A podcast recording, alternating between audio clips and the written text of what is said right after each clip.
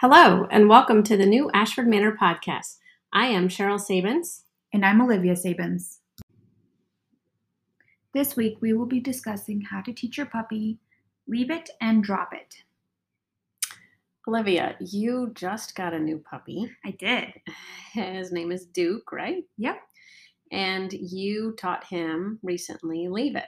Yes, I did. So how did you do that?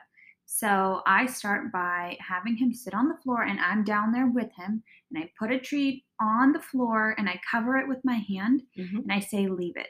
Mhm. When the puppy like goes to sniff it, all you have to do is say leave it, back them up away from the treat, and then you just repeat this like 10 15 times. Then what you want to do is slowly uncover the treat. You can you can leave your hand hovering over it Mm-hmm. just in case he goes up towards it, you can put it down to cover the treat again.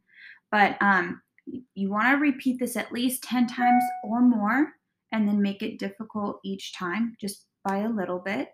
Um, and then eventually your puppy will understand when you say leave it, they can't have it. And then I always give him a treat after he does something right from a different location. So I don't pick up the treat off of the floor to give it to him Mm-hmm. because when I tell him to leave it, I don't want him to touch it at all. Does that make sense? Yep.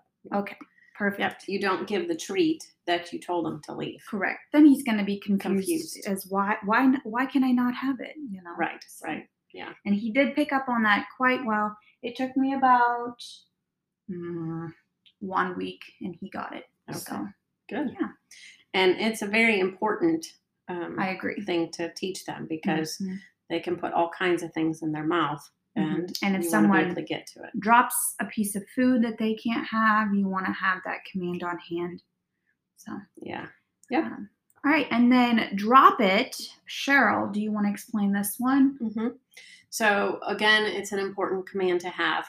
So drop it is when they have something and you want them, let- obviously, to let, let go. go. Mm-hmm. So- especially when you're playing. Yes, Yeah. yes. Um, we don't ever um, recommend you play tug of war um, because that develops other bad habits. But you do want them to drop things. So a good way to teach that is like with a ball um, or like a nylabone, where they have it in their mouth and you put your hand there, and as they're dropping it, you say drop it, Okay. and then you give them a treat. okay. And then what if they don't drop it? You know. So there is a spot in their mouth that you can pop their mouth right open. Oh, that's cool. So you can do that and have them just literally they'll drop it. and it's not painful for them. No. right? It's like a No. pressure point. Yep. Okay, that's so cool. Well, I will be continuing to work on that with my puppy because he has not uh, gotten very well at that. So it's all a process. yes.